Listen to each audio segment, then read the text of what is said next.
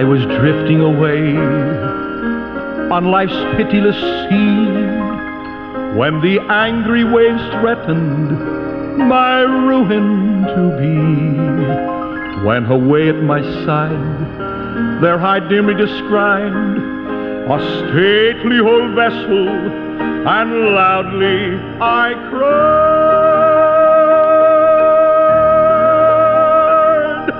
Ship ahoy!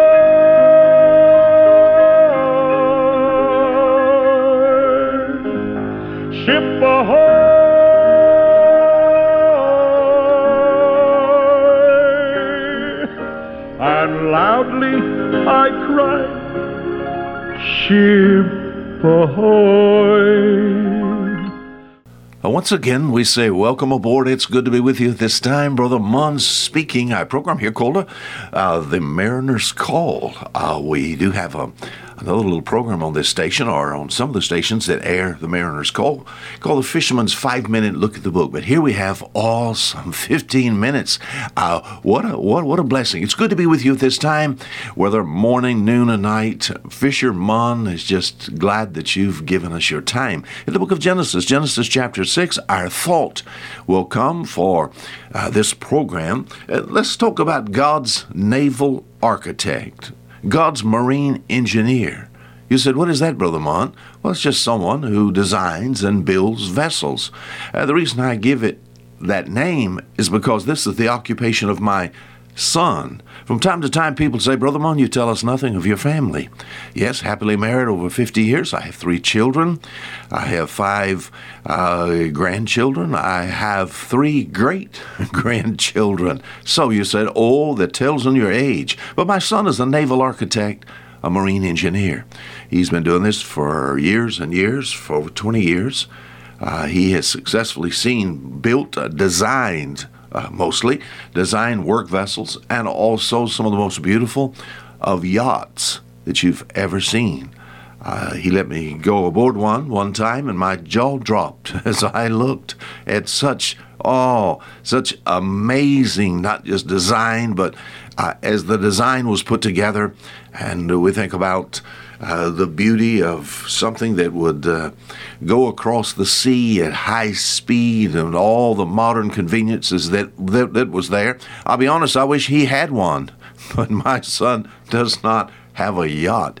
He has a little 16 to 18 foot runabout that me and him can run around the creeks and lakes and rivers here in our area, but uh, but no yacht. Marine marine engineer, naval architect.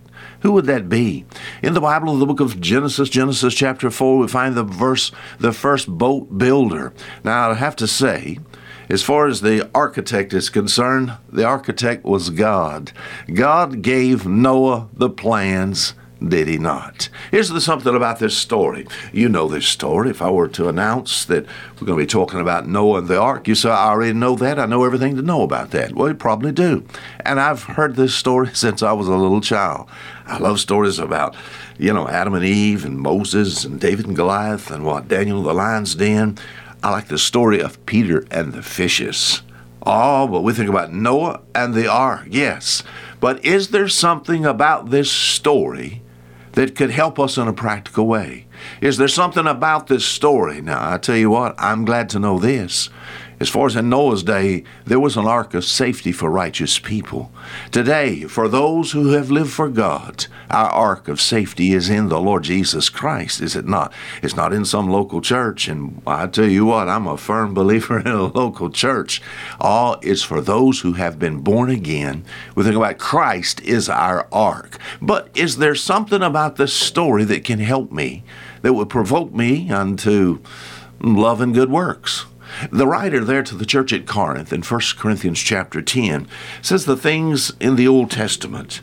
I've had people ask me, I've had new converts, why do we have to read the Old Testament? Uh, we don't get our church doctrine from there. There's something about the Old Testament. There's something about, well, it's presented as an example. And it says we're to read this and look at it and be admonished. It's written for our admonition. So let's see if Brother Mon can come up with some things now at this particular time that might provoke in the realm of this story of Noah and the ark. I guess I could begin by reading verse 8, Genesis chapter 6, verse 8. It says, But Noah found grace in the eyes of the Lord. Noah was a just man and perfect in his generations, and Noah walked with God. Let me say, first of all, that's almost an impossibility. And Noah walked with God. Almost impossible. If it were not for God's grace and God's strength and God's power, this could not be true. You said, Why do you say that, Brother Mont? Noah was a man who walked with God, found grace in God's eyes, a just man. Well, the condition of the world. Verse 5. Genesis chapter 6, verse 5 And God saw the wickedness of man was great in the earth, and that every imagination of the thoughts of his heart was only evil continually. My friend, the whole world had gone into apostasy. And yet here is someone that finds grace in the eyes of the Lord. You said, I, I don't I don't get what you're talking about. Noah walked with God amidst evil surroundings. While the world fell apart, Noah stayed right with God. Oh, I tell you, I've been in the ministry now some 46 years. I've had people tell me something like this. We're living in the last days. It's a dark age. Sin is rampant. Evil is on every hand. There's so much for people to get into as far as Christian people. There's so many temptations. The devil is so powerful. I live in a country, my friend, personally, that has gone almost into complete apostasy. How are we going to live for God? We can do it. You said, how? Well, we get admonished by Noah. Noah lived in a day and age where, as far as those whom God saved, eight people on this ark, eight out of some people have projected if we think about uh, uh, the uh, the generations of people that uh, came all the way to Noah. We find here in Genesis chapter five. We think about generation after generation. of the the average. Uh, we think about reproduction rate. There could be millions of people, four, five, six million people on the face of the earth. And yet it says Noah found grace in the eyes of the Lord. The whole world had gone to pot. And yet Noah lived for God. We have no excuse. Shame on me for saying there's just so many temptations. You know, I, I, just, you know, I, I fell. Well, but it's because evil men and seducers shall wax worse and worse. Uh, you know, I, I was, you know, yes, I caught uh, myself. Yeah, I was in a lie and I did this, but we live in such a horrible age, we cannot excuse it. We cannot excuse our sins, my friend because this man was a just man. He found grace in the eyes of God. He was saved even though the world fell apart because of the way he lived. He walked with God amidst evil surroundings. May that provoke us to do so. You said the world's really getting in rough shape, brother. Yes, but we can still live for God. You said, Brother Mon, uh, as far as the government said, yeah, but we can still live for God. You said the devil's so powerful, but you don't understand. See, we can still live for God. Noah also was obedient when appointed to a hard task. We've used this before here on this program. You said, What do you mean? God told Noah to build something he couldn't build. he said, What do you mean? He says, No, he said, What I want you to do is this. He said, I want you to make an ark of gopher wood Rooms shalt thou make it in the ark, and shall pitch it within and without with pitch. Verse 15 and 16 gives actually the dimensions, what it's to look like. Around, if we're going to average something out, about 450 foot long, 75 foot wide, 45 foot high. Impossible. You know, back then, my friend, he couldn't go down to the lumber yard and get the lumber. Uh, as far as the tools is concerned, can you imagine the tools that Noah had to work with in his day. For me to try to describe something would be would be foolish. It's just it would be impossible to build such a boat. Yet with God's help and with God's power and with him being willing to be obedient, God used him to do something very hard. Now what about me and you? God hadn't appointed us to a very hard task, you know. You said, I, I don't know if I know what you're talking about. What, what does God demand of you? He demands of you that you live right. All God has offered, we have within us the power of the Holy Spirit. If you if you are a Christian, you have you're possessed by God's Spirit. He can help you live for God. Uh, not only that, we think about uh, the desire we should have and the the power we should have on the inside to testify of the grace of God.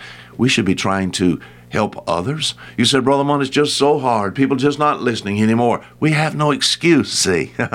we have no excuse. Brother Mon, it's so hard to live right. We have no excuse.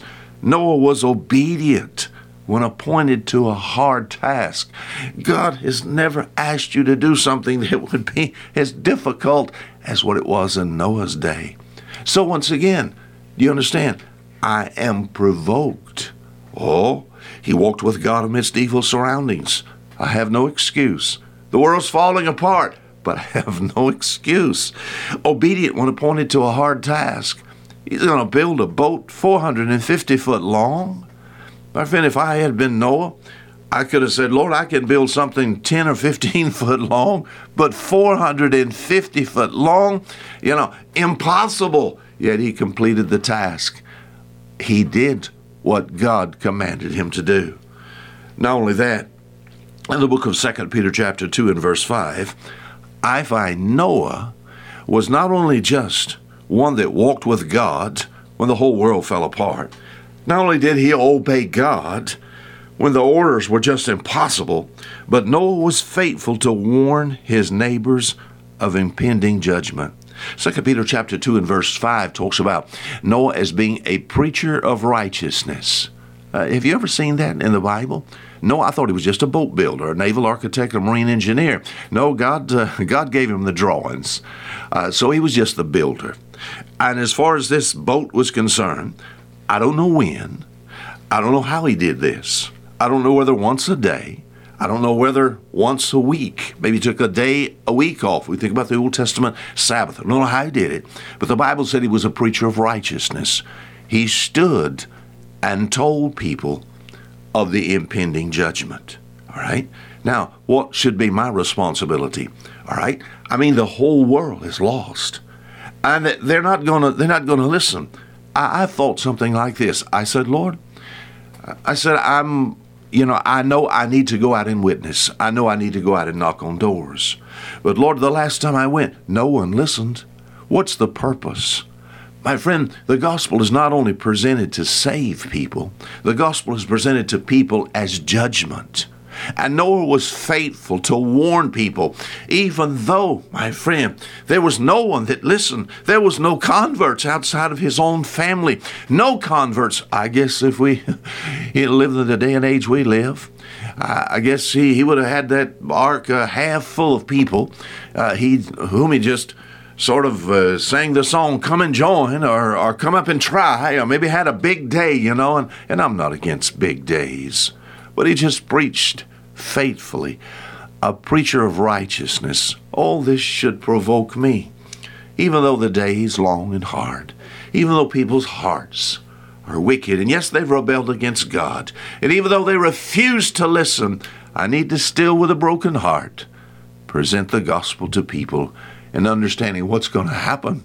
Not just the rain is going to fall, Oh, but this time, instead of water, my friend, fire to completely cleanse this earth of unrighteousness and wickedness. Noah provokes me because he lived for God when it was hard. He was obedient when God told him something hard. He faithfully took and warned his neighbors. Some truths from this naval architect, this marine engineer. Until next week, Fisher Munn saying goodbye.